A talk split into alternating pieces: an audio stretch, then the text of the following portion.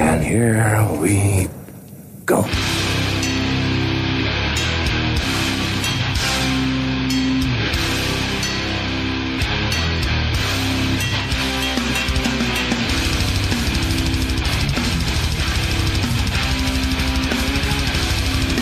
så, nere på noll, avsnitt 115, en vanlig sketen fredag.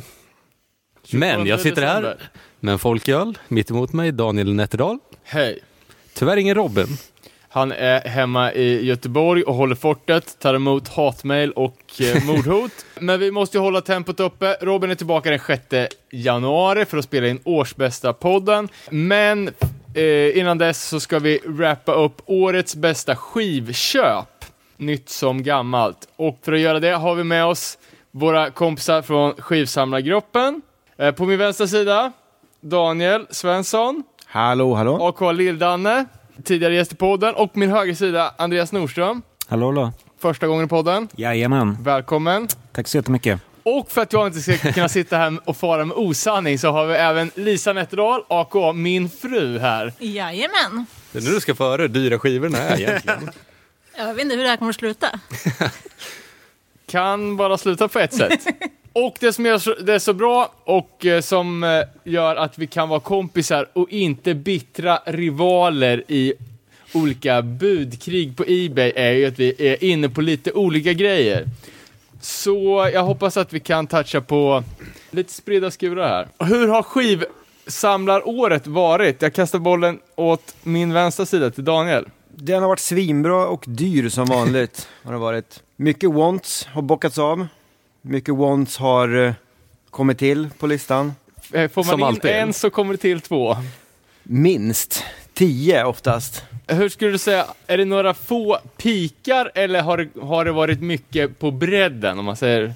Alltså, Kvanti- har du- Kvantitet eller kvalitet? Ja, precis. Nej, fan, i år har det varit mycket kvalitet. Har det varit. Många eh, grejer som jag aldrig trodde jag skulle hittat, som har ramlat ner. Kul. Vi återkommer till, till det. David då, vad säger du? Inte så bra. Inte så Jag bra. har ty- typ inte köpt en, en enda skiva i år. Men jag har bra förhoppningar för 2020. Alltså. Andreas? Nej, fy fan. Spräckt budgeten för många gånger alltså. Har du ens en budget? Ja, det kan man väl säga att man har. Man kan ju inte gå över vad man får ut i lön eller något sånt. Det är inte, det är inte skivköp på sms-lån alltså? Nej, vi, Lyxfällan. vi är väl inte där än vid, vid Lyxfällan. Men Fan, kommer du ihåg Danne, du har ju berättat för mig en gång att din dröm var att få en skiva om dagen i ett helt år.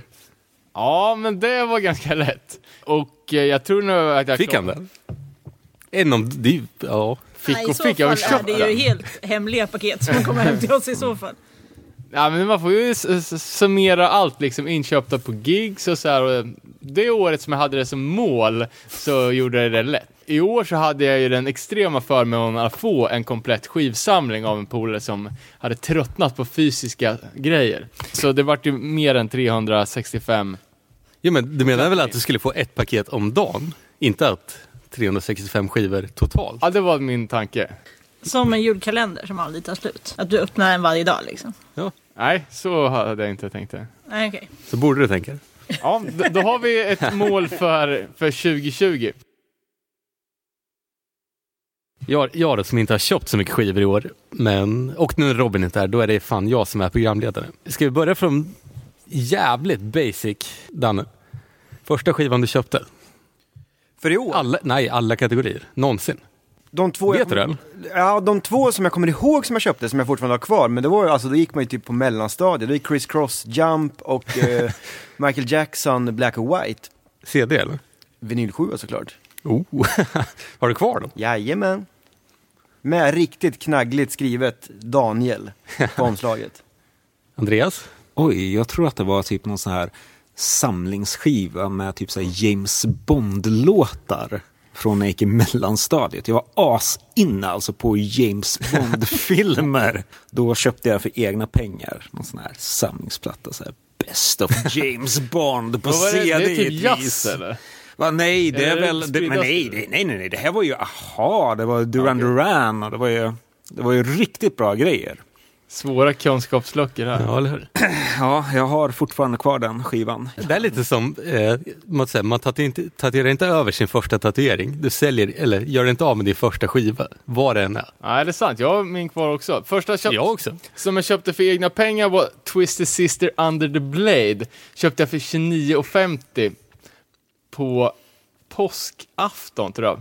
I ungefär där jag bor nu, där fanns det en skivbutik. Någon, I någon typ mat, större matvarubutik. Lisa då?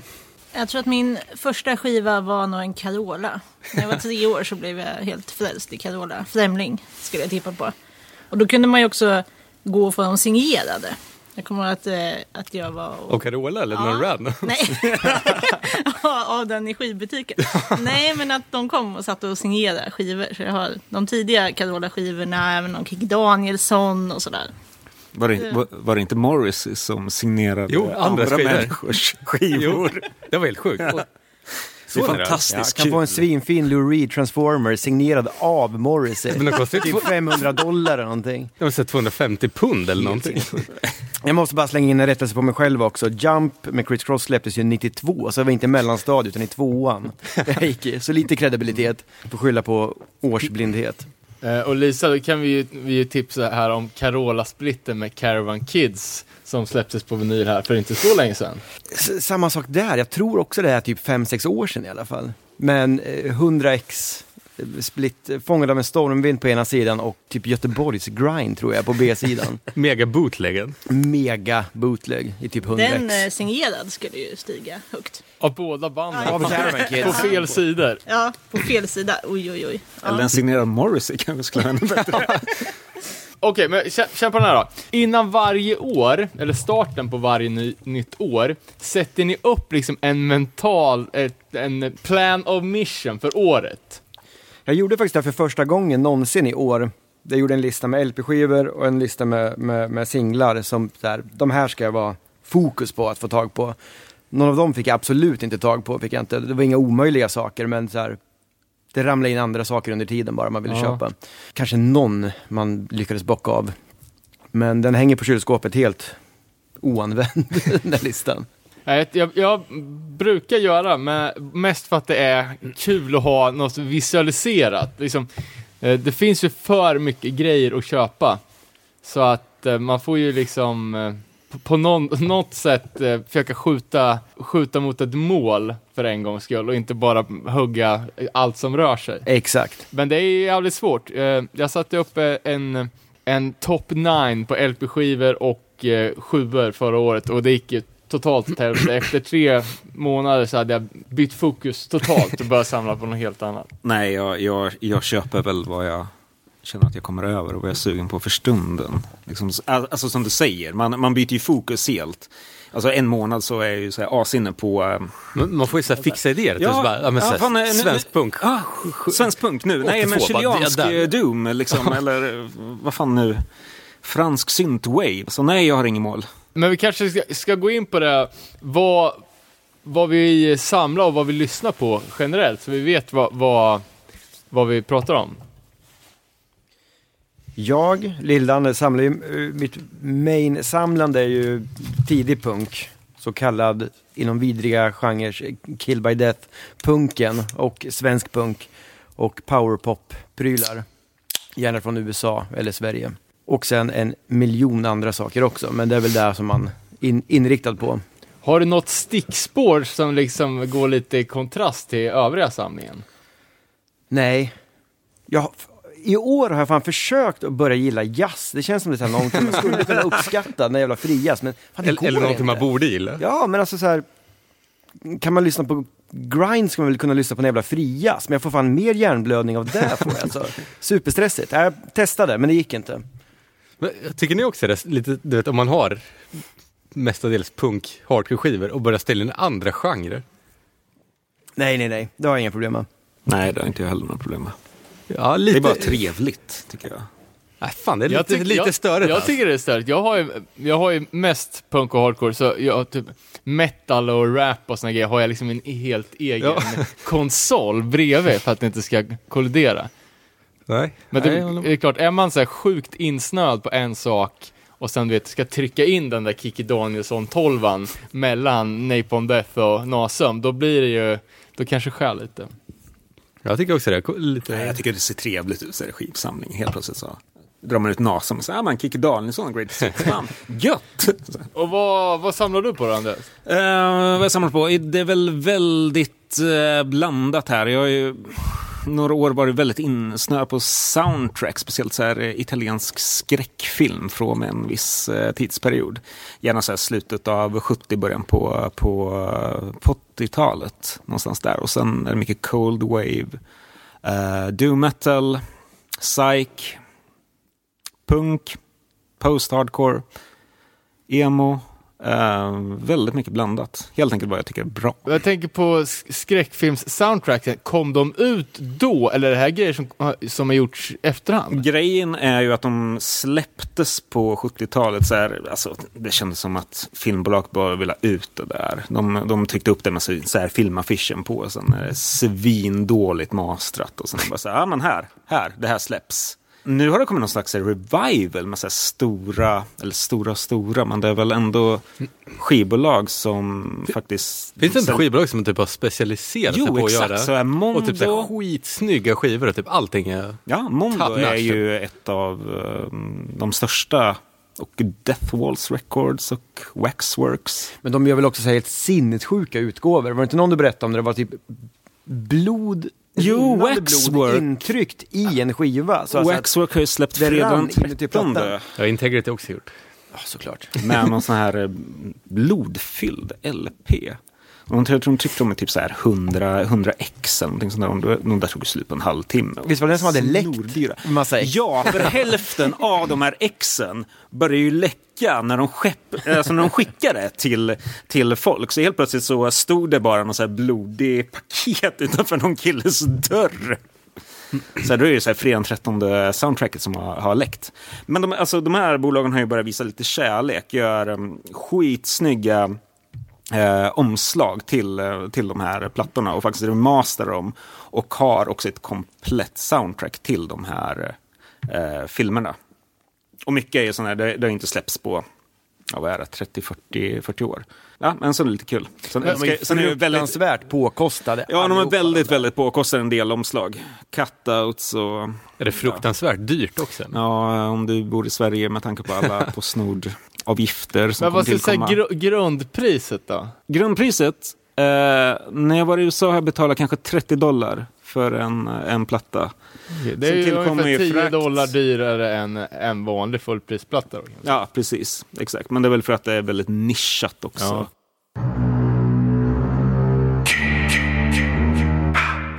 Jag då, som ni vet, samlar ju, samlar ju mest på hardcore, framförallt New York hardcore. Jag har ett mission för året faktiskt, och det är ju att för ett år ska jag försöka släppa USA och köpa, alltså jag har, min, eh, Nästa år menar du? ja exakt, min internationella punksamling är ju, det är ju en decimeter liksom. Så jag- måste bara köpa på mig alla mina favoriter som, som jag bara inte haft för att jag har varit fullt upptagen med att jaga ner obskyr skit eller svindyra konstiga grejer. Så. Precis så har det varit för mig med Sverige de senaste åren också. Alltså, åtta senaste åren har man bara haft fokus på svenska prylar. Liksom, så man har missat så jävla mycket, bara grannländer liksom, som är hur bra som helst. Ja, men det är, så problemet är att man har inte, alltså det är ju, det handlar ju om tid och pengar och det är pengarna som, som tryter först. Så vill man samla på någonting så får man ju fokusera på det. Men Om, om vi ska gå tillbaka lite till skivsamlande. Samlar ni på andra grejer också? Eller? Typ setlists, posters eller plast, Gorilla Biscuit-gubbar eller? Jag gör inte det. Det är, det är ju ett litet hårdare beteende. Och, Jag, jag samlar ju på, på kultfilm. Gärna på så här på, på Blu-ray och, och sånt. Men Blu-ray, det är ändå ganska kompakt format. Alltså, tänker jag, har, har, har man VHS-samling, då kommer det ju, då kommer det ju inkräkta på den, liksom, den personliga samlar- spacen. Jag samlade på VS när jag var, när jag var yngre. Och sen har jag liksom men, uppgraderat. men då har du något sånt samlarbeteende i dig. Så ja, ja Typ. absolut. Det, det vet jag. Och nu samlar jag på...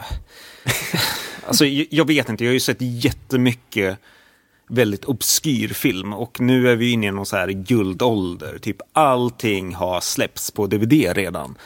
Så vad är nästa steg? Så här, ja, allt skit som inte släpptes på DVD utan bara släpptes på VHS. Kill by Det- Death skräckfilm. alltså. Ja, exakt. Ten and T-Rex. Alltså, självklart kommer det på 4K Blu-ray. Och det är ju ingen, som, ingen normal människa som ens vet vad, vad, vad det är. Men givetvis sitter jag här och bara, ja, ja, ja, en T-Rex, ja, ba- ba- bara 30 dollar, ja den ska vi ha. Så. Så här, obskyr film tycker jag är jättetrevligt att samla på. Ehm, av någon anledning, jag vet inte varför, men det och skivor är ju... Men det känns Det det jag som samlar att på. film och musik är ganska, går ganska hand i hand. Det är många som sa- samlar på allt, liksom. Men alltså hur funkar det? Tittar du på filmerna också? Eller Ja, ja, självklart. Dem, men du liksom Ja, tar jo, ändå självklart. fram dem lite då och då? Absolut, nu i jul eh, har jag ju sett eh, Silent Night Deadly Night. Den har jag ju sett fem gånger. Den tror jag fan hade på inspelad VHS när jag var, när jag var liten. Vad heter, den, här, vad heter den en- här filmen med den här ondskefulla julgranen du hade? uh, Treevenge. Det är ju Oscar-material bara där. En, en gran som börjar hämnas. Nej, men det är alla julgranar börjar ju hämnas på, på människor. Helt legit. Det är en relevant fråga för man köper ju skivor som man har hört tusen gånger Exakt. och man har två andra ex av och man lyssnar ändå på dem på Spotify. Ja, man jag har ju skivor. lyssna på mina, mina plattor. Jag lys, jag lyssnar på alla skivor jag har och eh, så ofta jag kan. När de kommer, en gång. Ja men alltså, Ja men, ja, men det är också Det är- något ja. tvångsbeteende. Alltså. Man lyssnar en gång, så ställer man in den och sen typ, ah, fan ska jag lyssna på Gorilla Biscuit? Fan, det är lättare att bara göra det på Spotify med någon jävla airplay. ja, jag, jag lyssnar fan, ja, när jag är hemma. När jag, när jag kan lyssna så lyssnar jag helst på, på själva skivan. Jag har också en sån här grej att jag lyssnar på LP-skivor när jag, när jag är hemma. Men alltså Spotify är alltid så här, de, det tar jag alltid i uh, earplugs när jag, när jag inte är hemma. Så Ja, ja, men det är ju det har alltid naturligt. blivit så. här. Men, Men men du har- är ju så jävla bökigt, det blir ju så kort. Du måste ju springa så jävla mycket. Ja, men då, det är, då håller man värmen. Du har ju eh, vinyl, eh, portabel vinylspelare. Tar du med det till nu på stranden och... En gång i tiden när den funkade, nu svajar den och förbannat gör den. Men det är ju sån här gammal plastig grej från 60-talet. Jag kommer inte ihåg vad den ens heter. Ser ut som en dammsugare nästan. Man lyfter av locket och där är högtalaren liksom. Och så finns det med både batteridriven och, och ström. Pissdåligt ljud. Och Där, där vågar du inte spela dyra skivor heller. Ja, vi gjorde förut mycket. Men, och så, så här, nålen, det är ju fan som en spik nästan. Så liksom det... Nej, den är mer en prydnad nu för tiden. Mer, ja men det, fan, det är jävligt kul med så här skivsamlargrejerna. Vart köper ni skivor då? Vart jag köper skivor? Oftast är det väl eh, Discogs. Eller ehm, ja, men vissa on- online-sidor. Så här, eh, Amazon eller Juno. Eh, jag har ju också en grej att när jag reser till, till en ny plats. Så försöker jag kolla upp liksom så här. Vad är, vad är punkscenen? Eller så här metalscenen i den här staden eller i det här landet. Och sen försöker jag gå till skivbutiker och få tag på de här eh, eh, banden. Och det har ju, ja, man har ju en del obskyra grejer. Men det är ju fan Ma- kul. Ja, absolut. Det- Jag, jag tycker på något sätt att det är så här Typ, om man ser lite som skivor som, man, man har ju alltid lite minnen till skivor. Så bara, Ja, men här exakt. köpte jag när jag var i Ja, men det här köpte jag när jag typ var i, Italien. ja, ja eller, 94. eller det här är min thailändska punksamling. Ja, men- ja, men så- 93 eller någonting sånt där.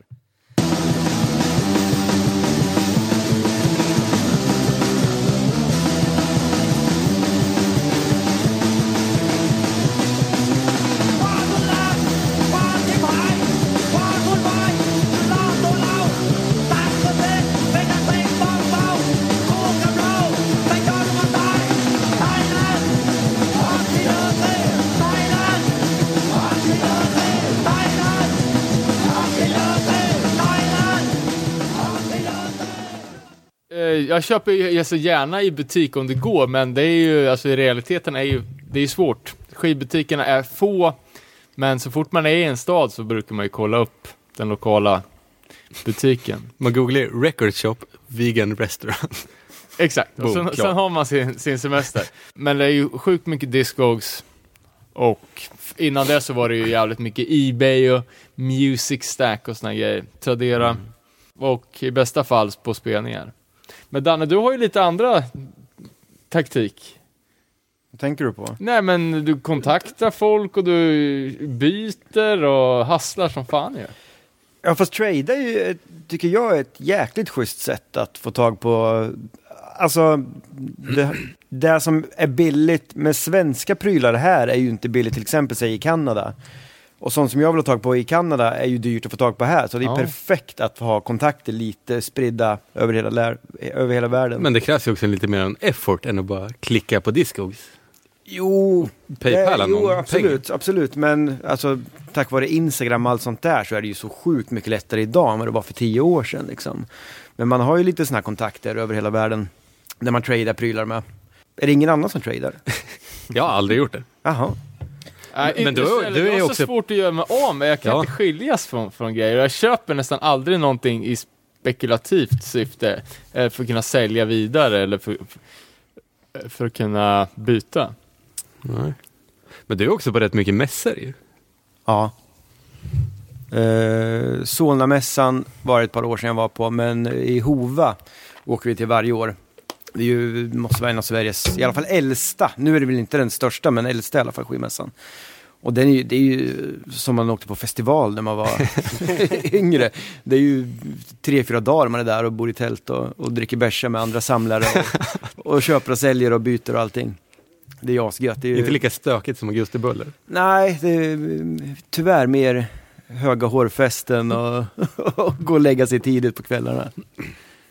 Men du berättade ju också att du höll på och köpte eh, kristna plattor på loppisar för att, att kunna flippa. Och du hade spått en liten, att det skulle komma någon hype på kristen DIY-musik. Alltså det finns ju det. Ja, Det- det, är det- ju, det finns ju det, det är det är kanske helt- ingenting man bara kommer på sådär, men det är Men, nej, jag- men det är bara så för att man är en jävla nörd innerst inne liksom och gillar bara konstiga udda prylar. Och precis som med punken så hade ju den kristna scenen all lokala scener också liksom. Lindesberg hade någon jävla kammarkör som släppte någonting och liksom alla ställen. Eh, så jag fick en extremt kortvarig pryl med det där jag testade och köpte loss, men jag sålde av den här ganska snabbt. Men eh, det finns mycket flummigt. Men, men du har ett litet öga. Vi har ändå varit skivbutiker tillsammans. Då har du ett litet öga typ. Oh, den här ser dyr ut. Du ser mig i ett hörn stå och kolla Ja. Discogs. Och så kollar du Discogs bara. Oh, 50 spänn bara. Jag går för 500 på Discogs. Jag tar den. Ja, man, ja, man får lära känna igen så här privata, små konstiga, udda bolag och allting. Det är Ja. lite som att vara så här, antiksamlare och gå runt och hitta fynd. Ja, ja, ja exakt. Det, det här är ju bara eh, liksom, det är som serviser eller vad som helst liksom. Det finns Ja, alltid ja, dårar faktiskt. som vill ha allting. För jag, typ, jag har aldrig varit på en loppis. Eh, men det finns fo- eller, vad- folk som köper hälften av sina plattor på, på loppisar. Men man är, fan, jag har varit på tusen loppisar. men Man tror ju alltid bara, ah, nu hittar jag det 47 oftast här. den, den man- tusende första, det är där du kommer hitta någonting. Alltså utdelningen är ju katastrofalt dålig och speciellt idag när alla köper vinyl. Ja. Det finns ju, speciellt i liksom, ja, nej det är svårt. Jag såg ju på Instagram någon, det kan ju vara en eh, lögn också, men som hade lagt upp en eh, Misfits Horror Business utan omslag. Bara, den tusen första loppisen eh, hittade den här för en. Du, jag en såg den cent. också, men det var ju någon snubbe i New Jersey tror jag. Ja. Så att där känns ju ganska legit Garage kan. Sale 50 cent, Ja. Misfits Horror Business. Man kanske har letat i 15 år också Ja. och lyckats hitta efter, efter det. Men fan, det kommer... Eh, nu, etikett Mona, som är från Motala, där jag också är ifrån. Ja. Då var det ju typ, var på loppisar i Motala för att hitta den. Skrev till folk väl? Jag ja. Ja, ja. Slutade med att man fick köpa den pissdyrt på en skivmässa istället. men ändå. Jag tycker det är lite, alltså, lite oförskämt typ att höra av sig till folk och, för man tänker typ, om något band som man gillar liksom, då vill man inte ofreda dem och vara den typ tusende jävla tönten som bara, ah har du någon testpress på den här eller så här. Fast det är ju, jag, jag, jag inte, Jag tycker det är en del av detektivarbetet liksom. Att, att bara nos, alltså allt jag kan tycka ibland känns det så jävla bekvämt att bara gå in på Discogs, hosta upp 2000 spänn så får du den där plattan du vill ha. Fan, lite mer match att, Absolut. att, att hitta prylar till, hos, hos bandmedlemmarna liksom. Som sitter med en, med en låda som inte ens vet vad det är eller inte bryr sig ens. Alltså för dem är väl, de skiter väl i om det, om det kostar pengar. Jag kanske Alltså, blir kul för dem att folk är- ja, exakt. Ja men exakt. Man tar liksom eh, Svensk punkboken och så bara kollar upp alla föräldrar. Bara, "Ja, de här kanske coolar snart. Kan man kolla något dödsbo så här? Jag fick ju kontakt om en snubbe som spelar i ett klassiskt eh, svenskt punkband, Dirty Rust, här i Örebro, som satt inne med, med en låda ospelade ex liksom, som jag fick köpa loss av han. Inte jättebilligt, men extremt mycket billigare än vad de går på nätet. Det var ju ospelade ex, som jag vet att folk, väldigt många letar efter liksom. Så jag köpte loss dem och tradade bort dem liksom överallt istället. Men han hade inte heller någon riktig aning om så här. Han hade koll på det, alltså han hade väl hört ryktas om att de var dyra, men han tyckte det bara var pisskul att, att folk ville ha det liksom. Du då Andreas, säljer du skivor? Ytterst sällan. Den, den, Smak kan väl ändras? Men... Ja, absolut. Det gör det väl hela tiden. Men, eh, men jag vet inte, jag har lite mycket så här samlar Ja. gen över mig. Antar jag. För det känns jobbigt på något sätt så här. Att bli av med en, med en platta. Tycker jag. Du vet, man, Alltså, man, man tittar jag på den där sjöns band, lyssnar man en enda gång, så jag köpte den för tio år sedan. jag kommer aldrig lyssna på den igen, men aj, fan, Nej, men fan. inte sälja den. Fan, det, det är ju ändå på så här guldvinyl. Ja, Jag exakt. tror, jag tror det handlar om att ta klivet att göra det första gången. Sen, det är som att slita bort ett plåster, sen är det hur lätt som helst. Där. Sen liksom, om det inte är sådana man värderar personligen svinmycket liksom, så är det ganska lätt där. Men Jag är lite rädd att förta själva nöjet med det här. För att om man helt plötsligt bara känner att man kan tjäna pengar och man köper saker kanske inte för att det är det man själv vill ha utan för att det är det som blir lönsamt. Att själva, själva intresset kommer dö, att man liksom har det som jobb istället för passion. Jag, tycker jag har ju aldrig köpt en platta för jag tänker att jag sälja den vidare och tjäna pengar på det. Utan jag har alltid köpt plattor för att jag vill ha den här musiken. Ja. Fast skulle man gå in i en skivbutik och hitta något man visste var dyrt billigt skulle man ju bara, ja, jag tar den. Beror på Ja, jag- jag känner alltså, inte om det är någon jag vill jävla inte- jazzplatta jag vill inte som där, säger. alltså. Nej men okej, okej, inte jazz, men om det var en punkskiva. Ja. Det är klart att jag hade gjort det. Ja, jag vet inte fan. Nej, alltså, jag, en deal, jag, en jag, deal, jag tycker det är lite principgrej. Jag är rädd, att- jag är rädd att eh, man ska bli, börja tänka med plånboken liksom. Saker som man ändå har köpt billigt någon gång, som man vet att man skulle kunna tjäna, sälja och tjäna pengar på. Ska man börja med det? det fan, det, nej, det, fan, det tar emot lite. Nej, men jag, jag håller med dig. helt- Nej men du får ju köpa den och sälja det till mig. får bara inte lägga på så mycket. Det är också en rolig fråga. Eh, har ni haft ch- chans att köpa någonting som, var, som ni har ångrat? Att ni inte köpte? Ja, det, alltså, det är, det, det, Det man står och det bara, klassiska, att "Nej, det man blir lite dyrt." ångrar aldrig Nej. skiva man har köpt, bara skivor man inte har köpt. Jag kommer fan inte på någonting på precis på rak arm, jag ska fundera lite. Nej, jag kan inte säga någon på rak arm, men alltså det är väl tusen saker man har haft chans att köpa. Alltså, en skiva man vill ha känns ju som att den blir ju aldrig billigare. Den blir, den blir ju Nej, det bara fan dyrare. Så att, Men så tänkte man inte när man var 18 och stod och bara, nej fan. nej, nej, nej. Men det var nog så här klassiskt när man hade chansen att köpa typ Breach. Några Breach-plattor på vinyl. Nej, nej, men vad fan är det? jag vill också råd är det med en stor stark här är- också. Ja, är det 50 kronor bill... Eller är CDn 50 kronor billigare? Då tar jag CDn. Det är kul med just nämnde Breach, för jag hade ju It's Megal, eh, jag vet inte fan hur det gick, kom sig, men jag hade typ fyra, fem stycken ospelade.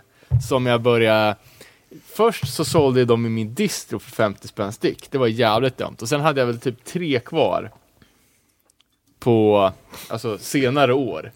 Så sålde jag iväg två stycken för 900 spänn och nu kostar de väl 900 styck. Men kommer du ihåg, du hade ju också, ah, vad heter det? Du vet, i din jävla distro. Eh, vad fan heter de? Tuttis. Ja, totalitär. Skivor som du typ gav bort. Ja, ja visst. Ja. De, de köpte jag ju av Jallo, det var, ju- den var ny. Eh, din egen motståndare var det väl? Ja. Eh, och då kommer jag, kommer jag ihåg, fan alltså, eh, de skulle kosta 35 spänn ut. Eh, så det bara, "Ja, då får du köpa dem för 17,50. Det var liksom hä- hälften, hälften i distropris. Och sen så hade jag dem, jag köpte liksom en kartong typ.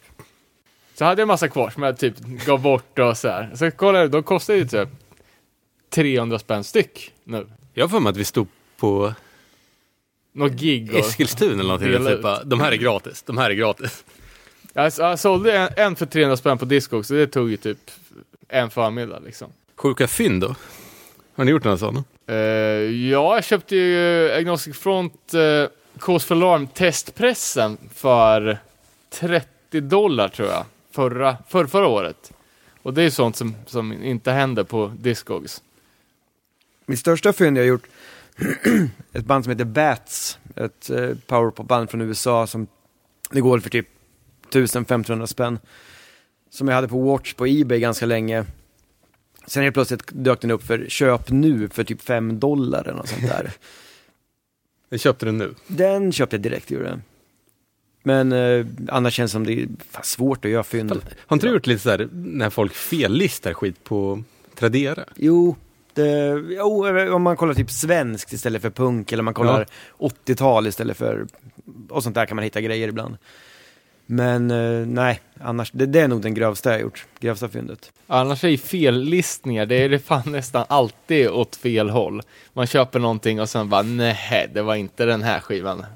Utan det var något annat skit som man blir pålurad liksom. Apropå billiga punkplattor, var det någon som såg Misfits-prylarna som kom upp på, på, på Discogs? Ja, vi hade ju Ja. det som clickbait inför det här avsnittet till och med. De som inte såg bilden så var det ju en, eh, det var ju från Discogs en ny säljare som hade lagt upp eh, de två första Misfits 7 för 300 dollar styck. Och Cough Cool kostar väl minst 3000 dollar i dagsläget och Horror Business kostar ju säkert 18 000 typ. Men han hade ju massa mer grejer. Han hade ju Okej. The Knots, som är så här amerikansk punksingel. Jävligt bra. Pissbra, som går för kanske 4 000. Det hade han också för så här 1500 spänn. Men allt han hade uppe i auktionerna var ju eh, VG, VG. Allting. Han kunde ju inte... Eh, Misfits Per, känd som är här i podden, eh, hade ju koll på i något forum där de diskuterade det här jävligt mycket. Den här säljaren påstod att han hade ju alla sina plattor i en jävla sommarstuga eller någonting, så han kunde inte skicka foton på grejerna. All right. Och han tog absolut inte Paypal, det var ju bara banköverföring var det. Och helt ny, inga, inga, ingen liksom säljarfeedback tidigare. Typ Cold Cool 3000, eh, Horror Business också, Night of the Eller var det inte, var det inte li- eh, Evil Live 7 Eller kanske var Jo, den men också? från början när det kom upp så hade han ju alla. Och sen så Okej, började han plocka jag bort såg bara allting. de där två. Jo. Evil Live 7 med... Var du sugen? eh, Jag var sugen på. Cold Cool kan jag säga, alltså direkt när den kom upp liksom, jag tänkte 3000 för VG. Det, ja, det är Men- ju inget snack om saken. det ska man ju vara glad för nu att man inte köpte den. Fast jag ful, eller så här, varför försöker du skamma när det är uppenbart? Fast det sjuka, tänk om det inte var en scam. Ja, exakt. Det är dum- dumt att vara... Det är så man tänker. Men liksom, om du ska blåsa någon, varför lägga det på en tiondel av priset? Lägg det på 75% av Ja, exakt, priset. då tjänar du mycket mer pengar. Och det är ju inte... Det skriker ju inte bluff. Nej, Misfits-nördarna såg rött i alla fall. Kan jag tänka mig det. Och ändå banköverföring, då blir ju, det är ju spårbart och då har man ju namn på säljaren. Men jag tror inte man Paypal kan- och sånt kan du ju Exakt. reclaima. Typ. Det är det som inte går med är banköverföring. jävligt svårt alltså. Men det är, ja, det är ett bra sätt att tjäna snabba, köpa, köpa en flygbiljett till, till Frankrike och åka hytta med näven. Skivscams då, det händer ju. En polare köpte en, en platta, fick en magnet. som man bara hade skrivit ut. Och sen bara så här, klistrat på en magnet. Du då Dan? Ja, jag fan, jag tror inte jag har några större... Det större blev en ganska rolig historia för mig om att du köpte en skiva fr- från Norrland som inte kom. Och att du skulle åka dit och hämta den. Ja, vad fan var det här? Det var ju länge sedan. Vänta nu. Det var, jag köpte, det var ju någon Misfits bootleg, en skitgrej som jag har för mig att jag köpte på Tradera. Och sen när säljaren var så jävla seg på att höra av sig och, det, kom inga grejer liksom. Och det var, om det var då, dålig eh, kommunikation också. Jag tror att han skrev att han hade typ Ja men jag har varit lite trött och full och typ Ja visst, kan vi gå till posten liksom? Är det lugnt? Eller ja, göra rätt för dig. Precis. Men sen så skulle jag ett annat ärende, skulle jag, för det här var en snubbe från Östersund, och en jävla slump så skulle jag åka till Östersund. Så det var för att vara lite rolig så tog jag ett foto på min tågbiljett och så, så skickade jag det till den här snubben på, på mail så bara jag ska ha min jävla skiva, jag har köpt en tågbiljett, nu kommer jag hämta den. Kom den då? Ja, den kom. Eh, Men ska vi, eh, årets bästa skivköp då? Någon som vi- vill börja? Bästa släpp i år eller bästa fynd eller? Ja, men bästa skivfyndet då? Alltså, det här är ingen dyr platta på något, på något sätt, men det är en väldigt, väldigt bra platta i alla fall som jag tycker alla ska lyssna på.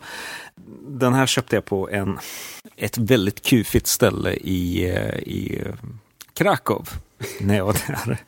Eh, av, av alla ställen.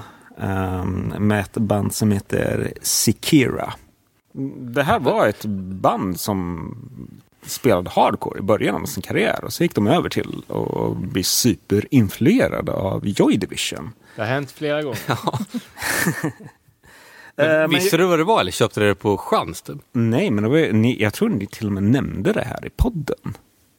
Sen när ni Uh-oh. hade det här Polen-avsnittet, när ni pratade om typ så här Deserter.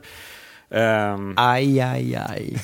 ja, nej, det var ingen som kom ihåg det här bandet, men jag, jag satt ju och lyssnade alltså på planet ner till Krakow. Så här, mm, vad fan ska jag köpa i Krakow? Så här.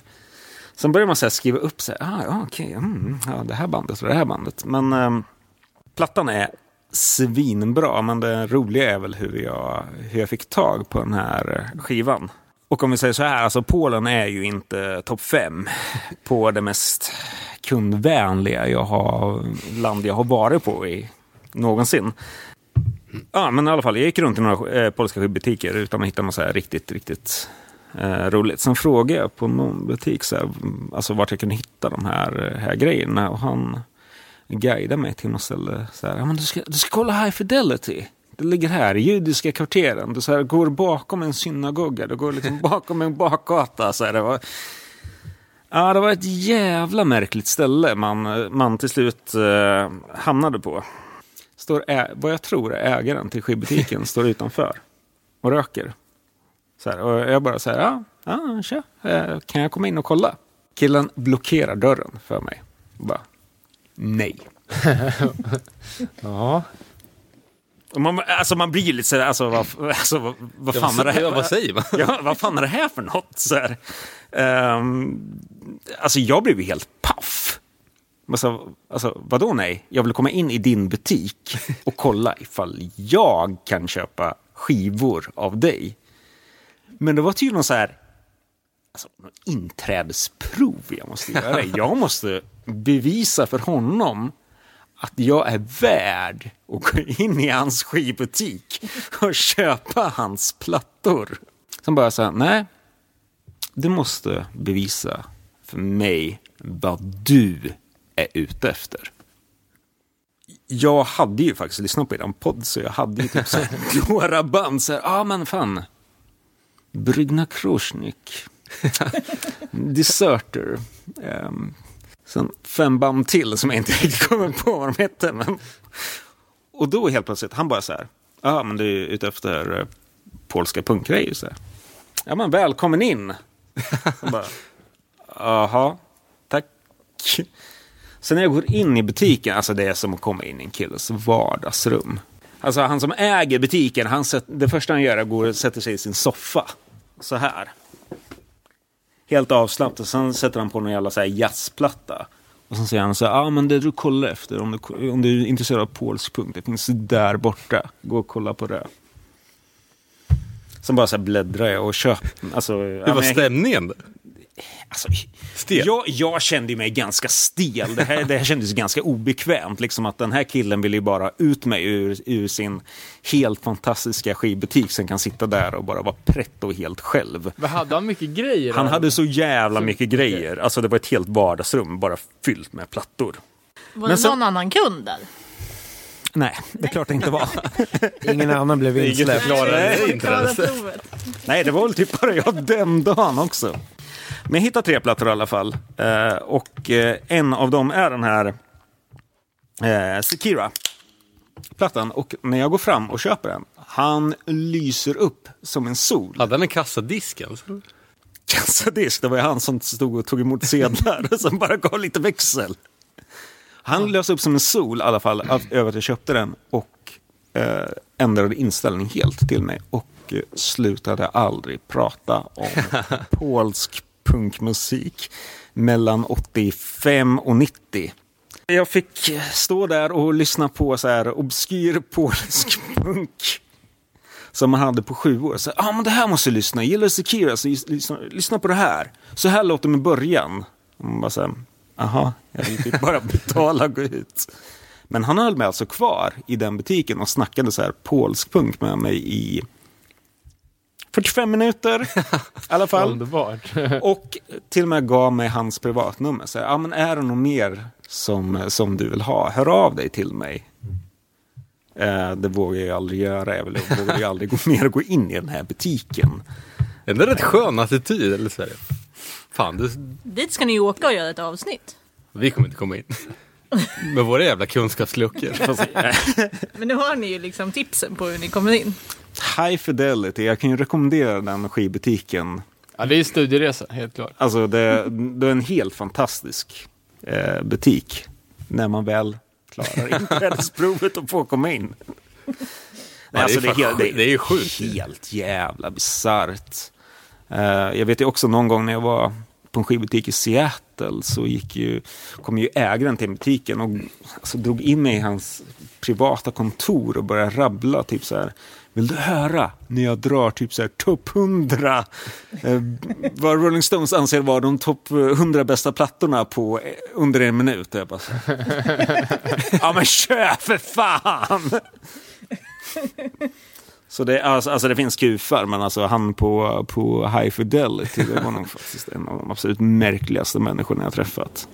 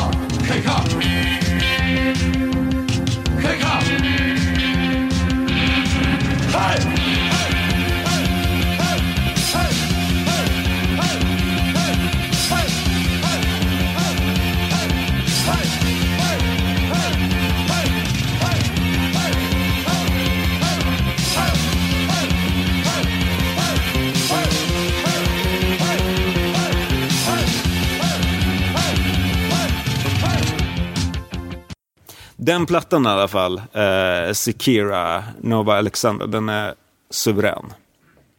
Ehm, den, kan, den kan jag verkligen, verkligen eh, rekommendera om man gillar postpunk.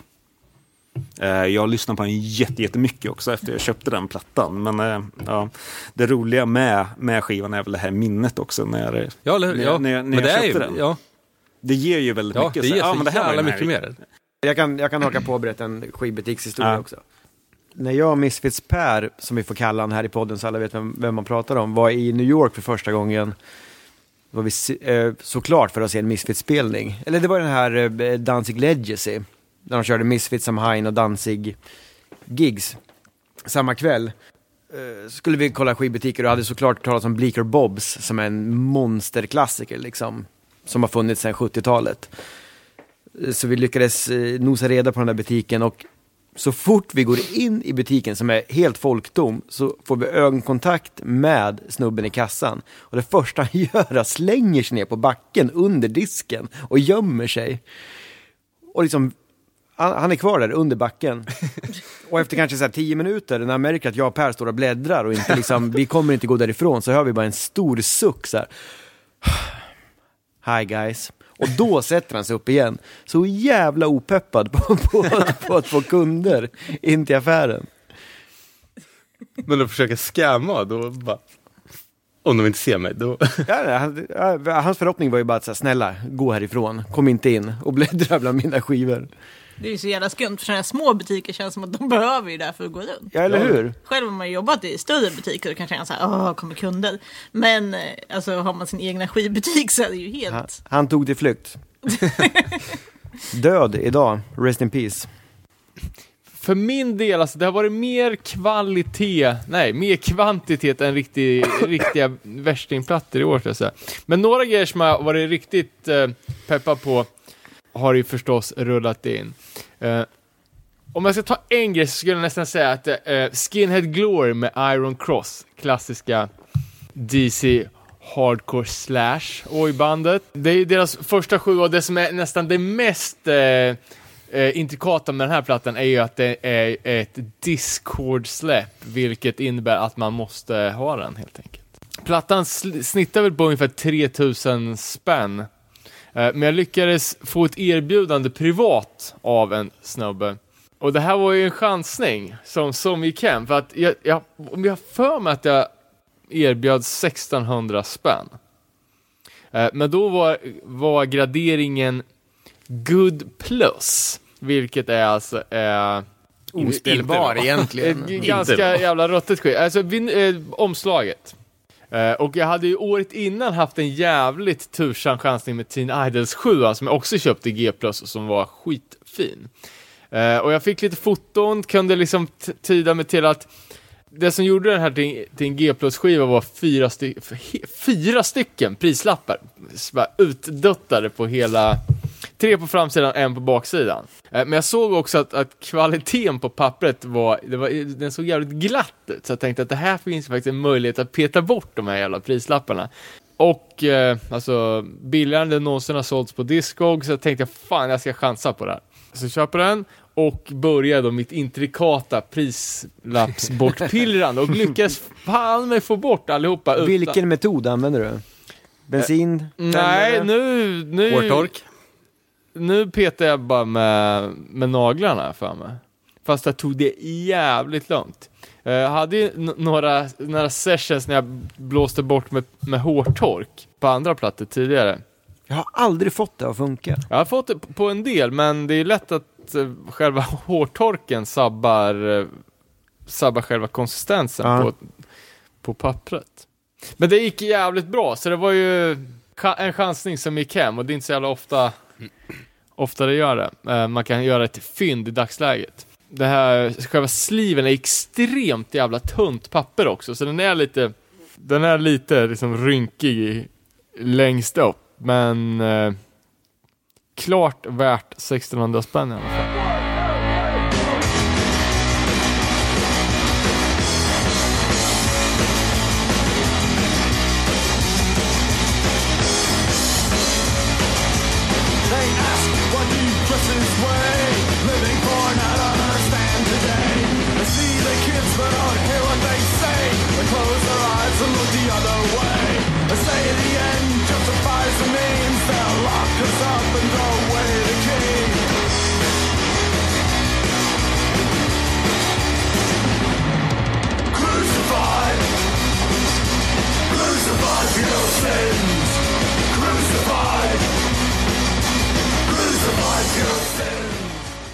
Sins De har fixat skivor. Då, vad hette han som plattade ut skivor?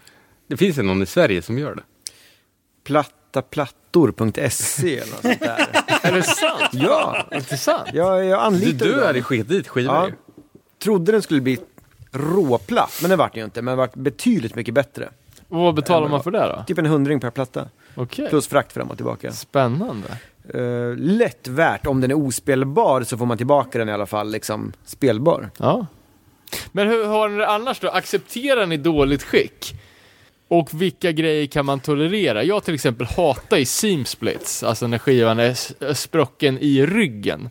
Det är det, alltså okej, kan i värsta fall vara spricka upp till eller ner till, men i ryggen, det går inte. Var Jag klagar direkt. Alltså om jag köpte på ett, eh, från ett skivbolag, Ja. klagar jag direkt, skicka bilder. Och bara så här, så här såg det ut när jag fick det. Kan du göra någonting åt det? Och i nio fall av tio så skickar de eh, nya omslag. Fast då är det ju en ny platta. Ja, exakt. Alltså, Men fan, alltså, om man köper 40 begagnat år får man ju liksom- gamla singlar som någon slanig punkare har haft liksom. Hur många, hur många över VG plus finns det ens i Ja, livet? De jag extra. alltid, man köper, du vet, får du tag i en kackig kopia så kan du alltid byta ut det till en bättre sen. Men det är bättre att ha en kackig än att inte ha den alls. Exakt. Så länge skivan är i bra skick, omslaget är i någorlunda bra skick, så kan jag leva med det utan problem. För det här med gradering, det har ju tappat lite av sin innebörd nu. För, för om vi backar liksom 10-15 år innan Ebay och Discogs och sådär.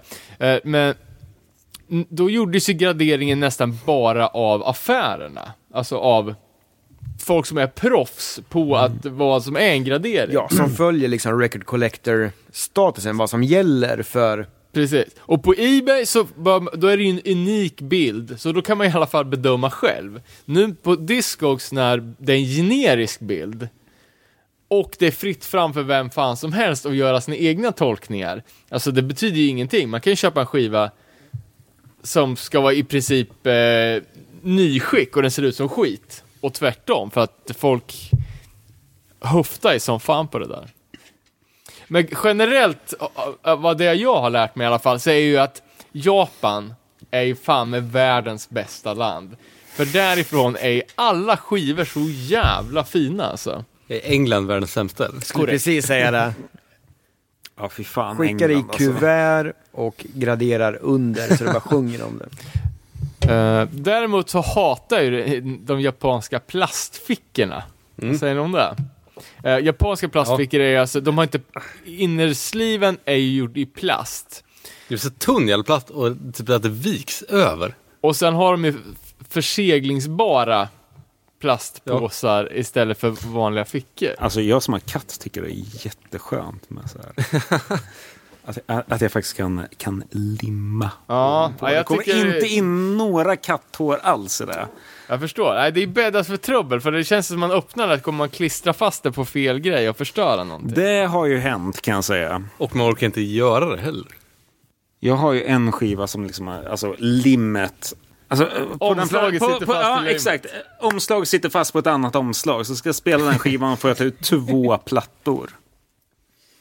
Och det kan vara lite jobbigt. Men samtidigt så är det ingen katt som, eh, som lägger sig ovanpå den plattan. Så att, Men följer länderna sin hotellstandard i, i skivor också? Jag tänker Japan är allting väldigt uppstyrt och sen i England är det en klassisk eh, att hotellen inte är så himla bra. Ja, ja men precis. Nej, det, det, så är det nog fan.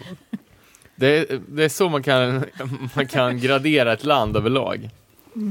Så det ska följa den här turist, att man tar hem det som eh, souvenirer så kan man också minnas hotellet man har bott på. ja, Ja, precis. eller, eller, hur, eller hur maten var i det landet. Det var också. Hemskt i England, bra i Japan. Ja, det följer samma. Det är en, det är en hel upplevelse kan man säga. Men Ja, Danne, ja, exakt. du la ju upp en eh, topplista på Instagram på inköpta grejer från förra året. Mycket roliga grejer. Yes. Har du något, något som värmer extra gott i hjärtat? Min bästa från i år var nog 57 Kes. Singeln.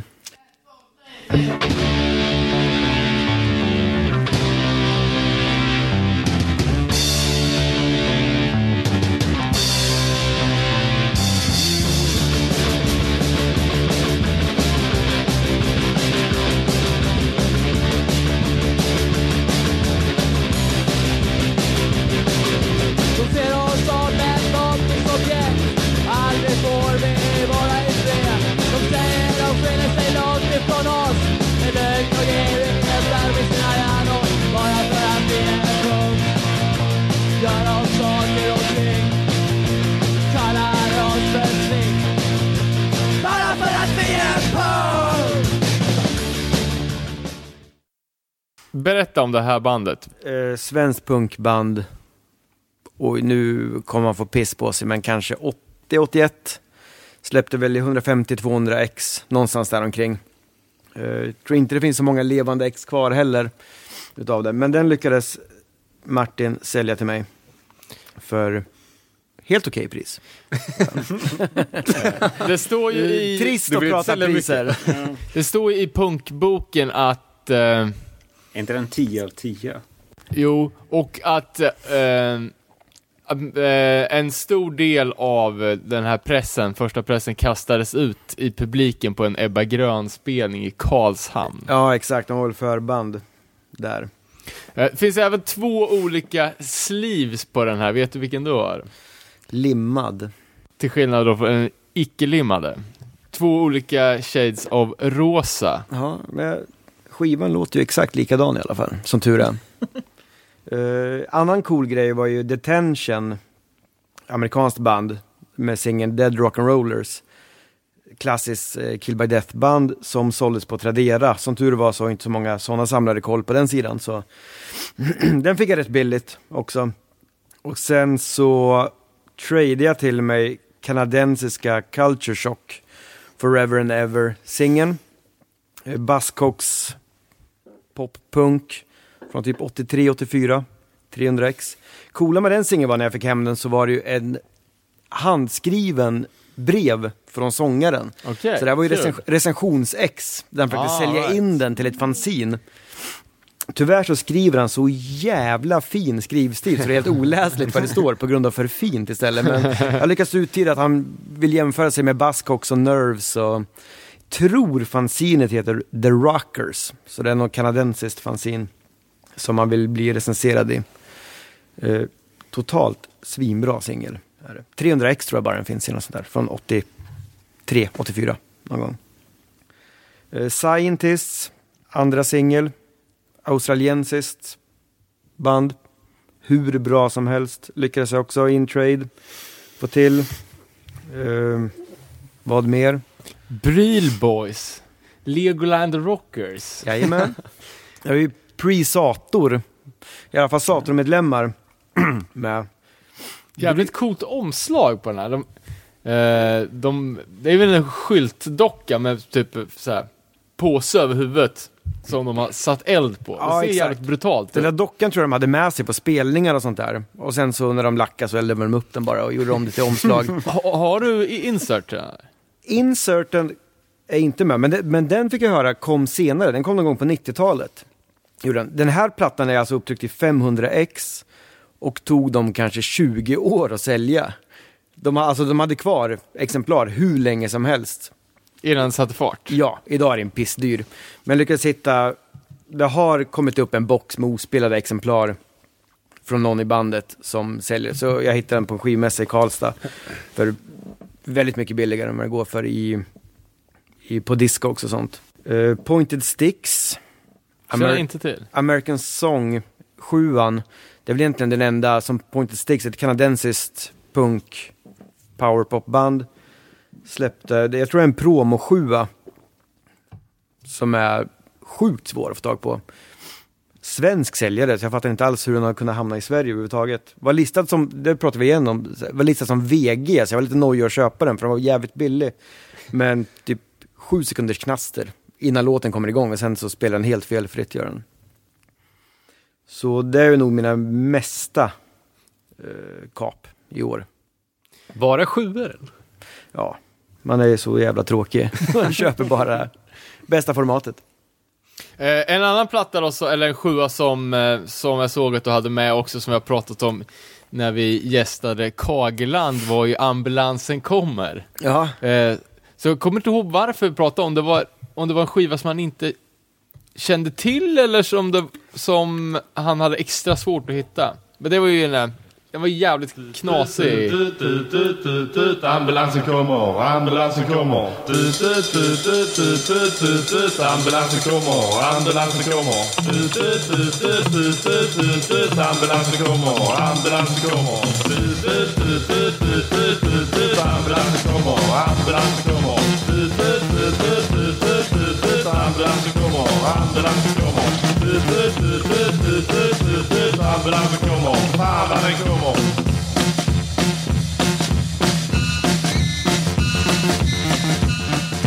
Ja, det är nog inte många som lyssnar på den här podden som skulle uppskatta den låten tror jag inte, eller eh, båda låtarna. Men eh, det är ju från Klippan, Malmö. Eh, tidig singel. Som jag lyckades hitta i Stockholm. För ett bra pris. Eh, Mässa eller? Nej, butik. Butik. butik. Alltså, man, man, fan, ibland har man tur i butik. Har man. Och hittar grejer också. Det var ju ingen värsting, men jag hittade ju första Napalm Death 7 för 80 spänn. Ja. Vart? Här i Örebro? Nej, eh, en butik i Stockholm. Trash Palace. Nej. För är, är det någon som har hört talas om, om bandet Hills? Från, från Göteborg? Nej. Danne, har du, har du hört talas om det? Nej, inte mer än vad du har spelat typ. För de eh, delar väl medlemmar med Vad? Ursäkta? Centrum? Hills. Hills. Hills. Ja, precis. Exakt. Ehm, det är väl svensk psyk som mest psyk, tänker jag. Som sagt, alltså de, de delar ju medlemmar med eh, Centrum. Eh, som gjorde en... Alltså! De gjorde en, Centrum gjorde en kanonplatta i år. Nu stänger lyssnarna av. Ja, för meditation. Exakt. Och jag tror kanske att någon, någon, någon, någon i Hills kan vara med i bandet Goat. Men eh, jag låter det vara eh, osagt. Men Alltså, så är det. Har bara hört ryktesväg. Um, ehm, alltså givetvis när det gäller så här svensk psyk så släpps de här plattorna i extremt lim limiterade upplagor. Och, uh, någon platta ligger väl på kommun 2 också. När ett annat svensk psykband, Sveriges kommuner och landsting, ligger på. De är så här ökända för att släppa limiterade utgåvor av skivor. Var det inte någon platta de hade släppt typ så här fyra ex? Det var deras första debut-LP släppte de i 5X eller något sånt där.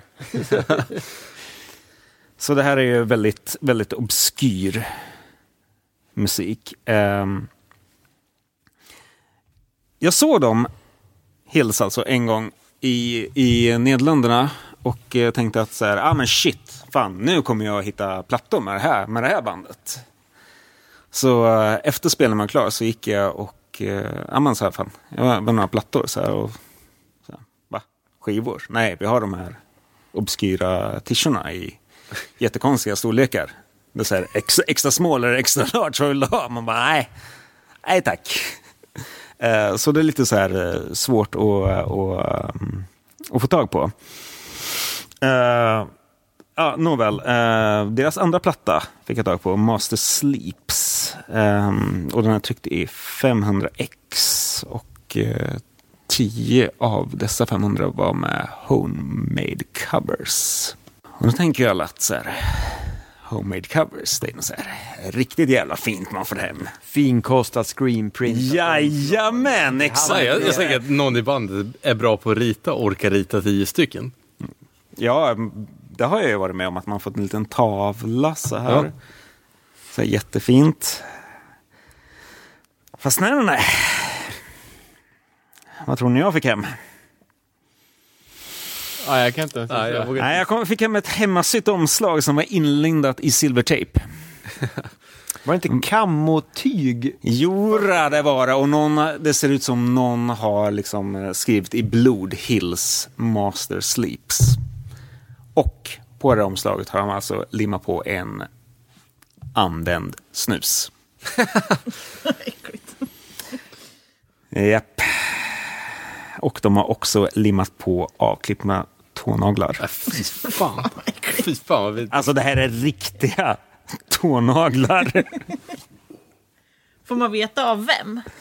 Vems naglar det? Nej, men den här är limiterad i 10x. Så man kan ju liksom tänka sig är ju hela att det är om bandet. Ja, De har hela bandet har sparat. liksom... Det är det nördarna kommer ta reda på om 30 år när den här är värd Ja, 30 exakt. 000. Liksom. De kommer ta DNA-prov från deras Ja. eh, barns barn. Men Gick det ens öppna skivan? Det är Ja, ja skiva, skivan låg utan, alltså, utanpå. Jättefint så här. Det enda som står på den här skivan är ju självklart så här matrixnumret. Skivan, alltså svart vinyl, står det ingenting på. Men alltså den här plattan är ju, är ju jättebra ifall man vill att någon ska gå hem. Då drar man bara fram så här Hills Master Slips. Du, kolla vad jag har. Så här.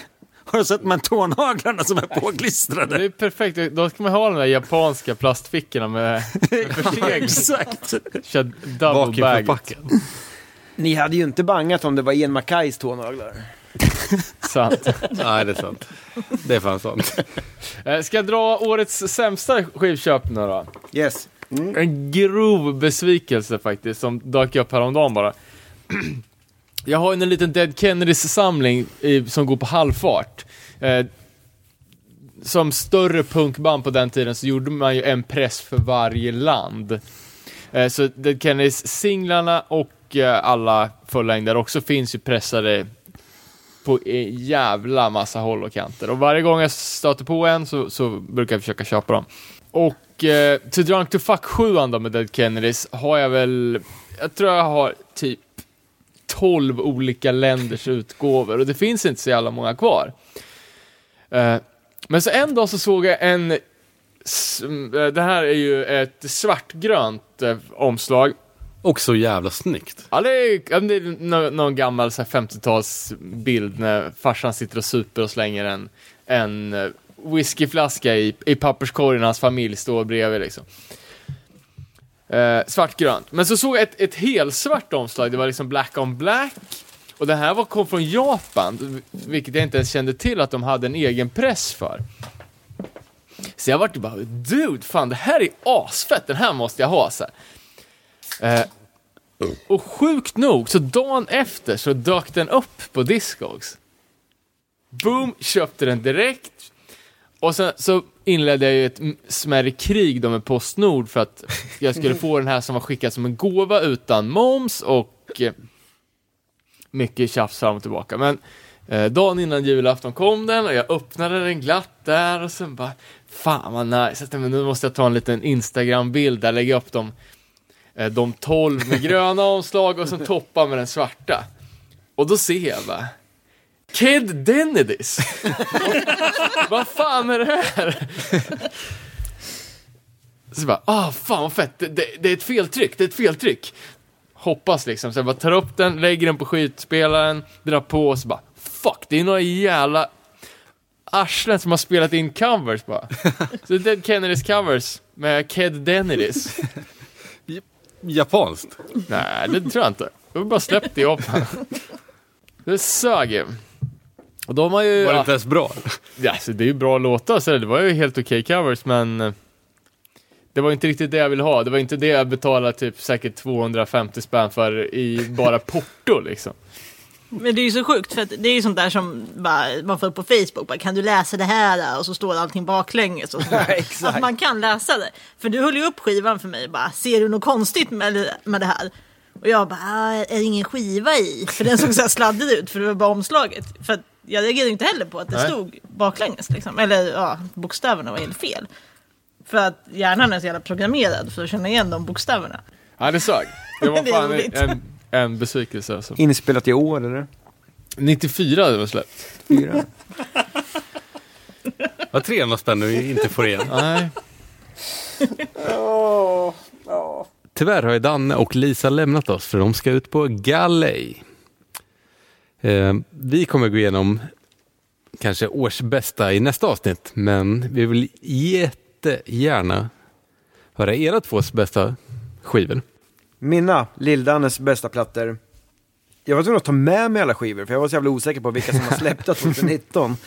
Eh, så jag var tvungen att gå igenom. Men några som verkligen folk behöver kolla upp tycker jag, och som behöver nämnas är Skiftande Enheters eh, senaste mini-LP, Snubblar genom drömmar. Jag spelar ju några låtar för dig David. Ja, det lät ju skitbra. alltså. Och jävligt snyggt omslag. Svinbra, svinsnyggt omslag från Göteborg. Köp den, den är grym. Eh, sen kommer vi till lite reissues. Det kommer ett, ett eh, QSS 1984 demo. Ett ungerskt band, QSS, som precis har återsläppt 100 ex tror jag bara, alltså, och tror tyvärr den är slutsåld. Men jag tror den finns på Discogs och köpa ganska billigt. Vad låter det som? Punk, råpunk. Svinbra. Fan, Ungern 84. Jajamän. Har du aldrig hört va? Nej.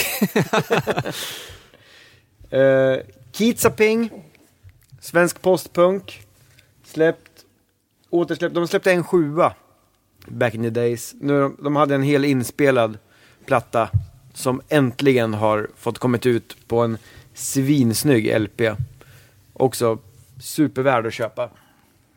I mitt tycke bästa HC-plattan i år blir nog en delad plats tror jag. Larma pratar väl alla om, men den är ju så jävla bra. Tillsammans med Löss, Demon 12 Tror den kom i år i alla fall. Uh, demot kanske kom 2018, men jag tror LPn kom 2019. Kenrock släppte den. Återigen, kommer till en till reissue. Vicious Vicious LPn. Släppt på Göteborg Label. Uh, Busy B. Vet du vad Vicious Vicious singeln går för? Eh, sista gången den såldes var det väl typ 30 000 eller något sånt där. Köp hellre reissuen för 200 spänn. Den är, det låter lika bra, Tips, tips från nere på noll. Har sparat, vad sa vi? Ja, 29 000. 28, 28, ja, exakt. 28 800. 29 000 sparar du på den. Köpa den i alla fall. Piss snygg. Uh, mer låtar än singeln också. Återigen en reissue. The Victims. Klassiskt australiensisk punk. Uh, massa osläppta. De här låtarna släpptes på uh, japanska labeln 1977. Men mycket snyggare utgåva på In the Red Records. Släpptes med deras två klassiska singlar och sen eh, de osläppta låtarna. Den måste man ha. Bougie Boys. Kanadensiskt punkband. Vet inte vad man ska kalla det, bara svinbra garagepunk liksom. Släppt på... Eh, släppt en sjua förra året, 2018, på Suicide Eh, kanadensiskt bolag. Den här är släppt på ett engelskt bolag som jag har tappat namnet på just nu. Råbra. Vi måste bli Örebro lokalpatriotiska. Lowest Creatures, Thrash LP som kom i år också. Sacrilegious Pain. Jävligt bra. Sjukt bra. Inte många trashband, speciellt inte nya, som lyckas göra en bra LP. Men Nej. fan, den här håller rakt igenom, i mitt tycke. Henry Fiat Open Source, Fiat Currency. Eh, inspelad, tror jag, typ 2008 eller något sånt där. Men äntligen sett dagens ljus. Också helt sinnessjukt bra. Andreas, har du någonting? Min absoluta favoritplatta i år var The National. I am easy to find. Jag håller med. Du håller med mig? Ja, Älskar National så Ja. jävla mycket. ja den är helt suverän. De gör ju inga fel. Alltså det här är väl typ... Vilken ordningen är, är det här? Alltså är det här deras... 56, sjunde. Vad har de släppt? De har släppt självbetitlade Sad Song for Dirt Lovers, Alligator, Boxer, ehm, High Violet, uh, Some Are Trouble to Find Me, Sleepwell Beast och sen den här. Det här är deras åttonde album. Och Jag tycker, jag tycker allting är svinbra och ja, det här också. Det här är oslagbart. Det här kan vara... Det här är för mig 2019 års bästa platta. Eh, jag såg dem också 0% hardcore men så jävla bra. såg dem också i, i London ehm, nu i år. Och det är väl första gången jag har sett The National också när Matt inte har varit pissfull. utan han har... Det här låter ju helt sjukt, men han klarar av Är inte han spelningen. jävla riksfyllo? Alltså alla li- Ja, men live det är någon så, det är så, det är som att man förväntar sig att GG är Rödvinsfarbror ja, deluxe. rödvin så inåt helvete. Förra året när jag såg eh, The National i Göteborg var ju Matt tvungen att gå av scenen för att kissa. Sen i slutet av spelningen så ställer han sig liksom längst fram på scenen med en rödvinare och bjuder publiken på vin. Så här, ah, hej, jag kommer inte orka dricka upp den här vinaren. Vill någon ha? Men i alla fall lite proffsigare i, i, eh, i, i London. Jättebra. Eh, Min nummer två, eh, Orwell Peck, Pony.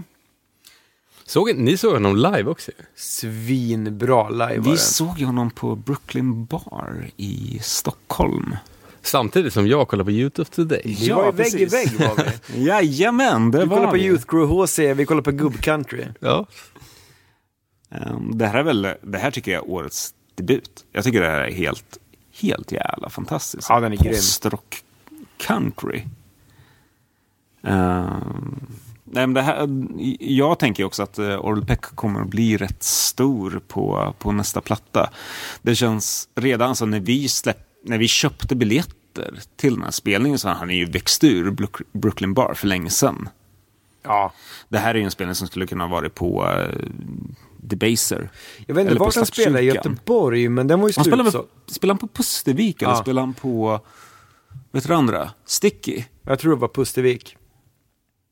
Ja, det är Nu, väldigt, ner, väldigt nu nere på noll gissar vi igen, men jag, jag, jag tror det var på Pustervik. Pustervik eller Sticky kan Ja, och det var slutsålt liksom. Så att, eh, att, att se en på en sån intim ställe som Brooklyn Bar var jävligt mäktigt var det. Mm. Det är nog sista gången det händer. Att man kan se honom på en, ett sånt litet ställe. Nu pr- pratar vi lite om eh, under kisspausen här att du har varit på jävligt mycket spelningar. i. Ja, jag har varit på väldigt mycket spelningar i år. Få höra. Ehm, ja, men det är väl en bit över 200 i alla fall. Det är helt sjukt ju. Jag tror jag har sett sju spelningar. Ja, typ. Men jag och Andreas var ju på Nova jag tycker det är en av de bästa i år. Och Vad är rekordet då? Rekordet var nog, Vi kommer tillbaka till alltså, rekord. rekordet var nog förra året, var nog i alla fall på 250 i alla fall. Det är helt sinnessjukt. Ja, 250 var jag på förra året. Tror jag i alla fall. Jag har allting uppskrivet på Spotify och på, på listor. Jag tycker väldigt mycket om listor. Så. Men du och jag var ju också på en väldigt bra spelning på Slaktkyrkan. Eh, jag visste att du skulle säga den, jag skulle säga något helt annorlunda. ah, okej. Vi såg ju Daughters på... Och Career Suicide. absolut. på samma ställe. ja. Just det, båda de spelningarna var faktiskt kanon. Eh, svinbra kanadensisk HC. Lätt värt att åka från Örebro till Stockholm, se 20 minuter, sen åka hem igen. Men det är sånt jävla band man alltid har bommat av någon jävla anledning. De har ju spelat allt från jävla Boris jävla HC-festivaler i Linköping liksom. Från back in the days tills idag, men man har bara alltid missat dem. Men ja, det var gött att få se dem. Vi såg ju också uh, Daughters på Slaktkyrkan i, eh, i Stockholm. Ehm, ett post-hardcore-band som har gjort comeback förra året, tror jag, 2018, med en platta som heter... Oh, nu har jag tappat namnet på det. You won't always get what you want, kanske? Det är sånt namn man alltid har sett, men något som man aldrig har brytt sig kolla upp. här har vi då. You won't get what you want 2018. Ehm, jag kan säga, jag tyckte inte om den skivan alls. Förrän jag såg dem live. Och det var det liksom bara, wow, vad är det här? Det var så mycket energi. Och det var... Det är lite såhär meck. Emo typ. Ja, men det är väl lite så här Blood Brothers eh, post-hardcore, tänker jag. Vad heter förbandet med snubben som stod med ryggen till och sjöng hela kvällen? Sån här gammalt, gammalt screamo-band från, eh, från 90-talet. Eh, ja, sången i förbandet stod ju verkligen så här med ryggen mot publiken. Alltså i hela spelningen. Eh, men eh, just Daughters tycker jag var svinbra. Det var liksom sångaren går ut i publiken, står liksom och deep throatar micken, kräks på sig själv och börjar så här, alltså, ta micken och använder som typ så här vapen och slår sig själv. Ja, det var en väldigt, väldigt speciell spelning i alla fall. Um, låter helt sjukt om man inte var där. I och för sig. Jag såg dem eh, i, på Roadburn-festivalen också i april. Där var det ännu galnare. Och ännu sjukare. Där tror jag typ så här att sången slog upp ett stort jack mitt i pannan. Så det bara forsa blod. Spelade 45 minuter, som var liksom, nej, fan, vi pallar inget mer. Det är också lite gjort, men ja. Ja men det var en gött, det är så här 45 minuter rent kaos. Ja. Ja, eh, ska vi fortsätta? Men David, någon spelning måste du ha sett i år. Vi var ju fan på Hurula ihop, var vi inte det? Eller Voice of Generation. Nej men det var väl... Voice var ju bra. Voice var king. Ja. Var inte det på punkspelning? Jo. Jo. Punkfesten, det var ju svinkul. Men om du vill hålla Jesus på Ray allt, var bra. Vill du hålla på allt det här till nästa inspelning? Ja, det vill jag. Okej, eh, jag har en till platta som jag tycker är väldigt bra. Chelsea Wolf, Breath of Violence. Berätta mer. Aldrig hört talas om. Chelsea Wolf har väl gjort musik i typ alla möjliga genrer. Den här senaste plattan är typ så mer americana folkmusik-influerad. Eh, bara plattan innan, Hispan, var typ en ren jävla Doom-platta. Det är bland annat Aaron Turner från Isis och Sumac gästade. Jag tror också att folk från Queens of the Stone Age var med på förra plattan. Och den nya, hur låter det? Det låter americana. Alltså det är typ Chelsea Wolf med akustisk gitarr. Ehm, väldigt laid back. Väldigt soft. Eh, och, och väldigt, väldigt bra. Så det har jag som min nummer tre. Och min nummer fyra. Ja, min, min nummer fyra är ju också Cult of Luna, Dawn to Fear. Någon som har lyssnat på den? Tyvärr Nej. inte. Nej, men det är ju jävligt bra så här. Den är fan bra. Eller hur? En jävla otippad, bara en helt vanlig svinbra rockskiva. Jack White alltså. Ja. Vilken... Hade noll förväntningar, men White Stripes-snubben. Jajamän. Jag prenumererar ju på, på Third Man Records. Alltså jag började egentligen prenumerera på Third Man Records för man fick en sleepbox. med så här, tre stycken sleep-LP. Så då tyckte jag så här, ja men shit, fan vad bra det är. Är inte Sleep med han i... High on Fire. Matt Pike. Han i Dinosaur Junior? Nej, det är inte... Nej, du tänker Witch. Okej, det här måste vi klippa. aj, Annars kommer Göteborg aj, gå i taket. Ja, nej, det, det, det du tänker på är uh, Witch. Det är ju Jay Macy's trummis i. Um, Sleep är ju med Matt Pike från High on Fire. Uh, Thelman Records släppte in någon box i alla fall av Sleep i år. Eh, så det var ju den jag ville ha. Sen uh, orkade inte jag se upp prenumerationen. Så har ju den bara fortsatt. Och eh, då fick jag den här Raconteers, Helpless Strangers. eh, Tycka vad, vad man vill om musiken, men fan, Third Man Records är jävligt coolt. De gör jävligt coola grejer. ja, Spelar den in? Ja. Ja. Ja, Robin, nu får du klippa igen nu. Ja, alltså var, var, men inte, var inte de som hade en... ehm, vad heter den? fan heter den filmen? Quentin Tarantino. Hateful Eight. När de släppte soundtracket till det, att de uh, sköt hål i skivomslaget. alltså med riktiga pistolskott. Thurman Records gjorde även en... Vä- Världens snabbaste skiva. Typ att man var på spelningen. Jack White! Exakt på... Och så fick man, Ja, exakt. Ja, fick man den på singel. Klipp. Ja. Den- Och, och det den- där med ängeln som dansar Graver, på... Man, det, det var, den plattan graverades under tiden typ de spelade live eller något sånt där. Helt sjukt. och det där när, när ängel dansar på en... Han gör ju, han gör ju sjukt mycket spex. Ja, det är han. Ja. Men liksom all spex och sidan liksom, han gör ju, han, de reachar ju sjukt bra grejer också. Bob Seger in The Last Heard, liksom så här tidig Detroit garage Reachade de liksom. inte det. Captain, Captain Beefheart också? Nej, det vet jag inte. Men, men Bob Seger in The Last Heard liksom gör en svinsnygg officiell reissue liksom. Pissbra ljud, äntligen. Alltså det har ju bara funnits på taffliga liksom bootlegs tidigare. Alltså man kan, man kan pissa hur mycket man vill på, på Jack White och tycka att han är bara en, en tönt. Men han gör ju fan, Ja, men Han så brinner kärlek till musik typ. ja. Alltså, Och det- Han brinner ju för det han gör Ja, i alla så fall. enkelt att pissa på sådana grejer. Men fan, de gör coola prylar också liksom.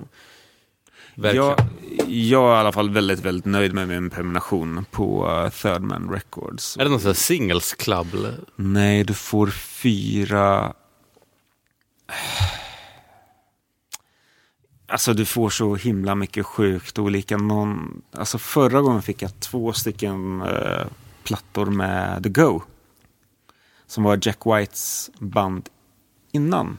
White Stripes. Och jag, jag vet inte hur de har släppt det här. På någonting. Det, det finns säkert något så här officiellt släpp. Eh, men du får med skivan och sen får du med demos och sen får du med en fotobok och sen får du med en sjutummare. Och allt det här för typ fem hunka. Helt klart värt. Gjort med hjärta. Det är Gjort guld. med hjärta, ja. Absolut. Och sen... Eh, sista jag har också är ett band från Nederländerna som heter Gold. Som släppte en platta, Why Aren't You Laughing? Som är en blandning mellan grunge, indie-rock och black metal. Spontant lite dålig kombo, men det Spont- kanske funkar. Det funkar oväntat bra. Jag såg dem när de spelade i en kyrka i, på Roadburn-festivalen. ehm, som var en av de bättre spelningarna jag såg i år. Eh, Vi är tillbaka nästa år, tror jag. Då ska vi summera hardcore-året 2019. Då slipper ni alla de här powerpop och doom och Ja, all soundtrack och skit. Ja, usch, usch för det. Men om ni vill ha något att lyssna på tills dess kan vi rekommendera Lisa som var med oss podcast. Är du också ensam Lisa?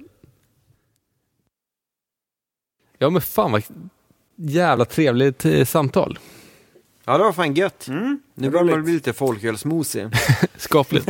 Klockan är ändå nästan ett här, men Vi har ju prick missat banden vi skulle gå ut och se på krogen idag. prata musik med mina kompisar, det är fan... Det, sl- det slår stort. Skitsamma. Eh, vi är tillbaks ett... Nej, vi är fan tillbaks nästa år. Tror jag. Det blir inget mer avsnitt efter det här. Vad fan. Den känns ju rätt vettig gör den ju. Finns där poddar finns. Skitbra. Det, Jag tycker att alla borde kolla in min lilla, lilla, lilla 7-tums-label Lätta Bördor Records. Eh, Det finns en singel som fortfarande är till salu och det kommer komma sjukt coola grejer 2020. Kolla upp den på Facebook. Någon gång snart, tror jag. Och då är det hardcore. Då är det hardcore. Inte psych eller doom. Eller powerpop. Där var det. Eh, vad ska vi... Okej Robin, sorry. En, vi gör en sista försök. Det har varit lite sladdrigt. Det här är det som gäller. Tre, två, ett.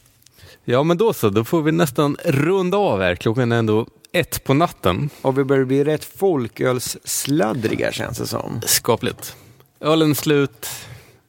Snacket är slut. Banden har spelat klart som vi skulle egentligen gått och se.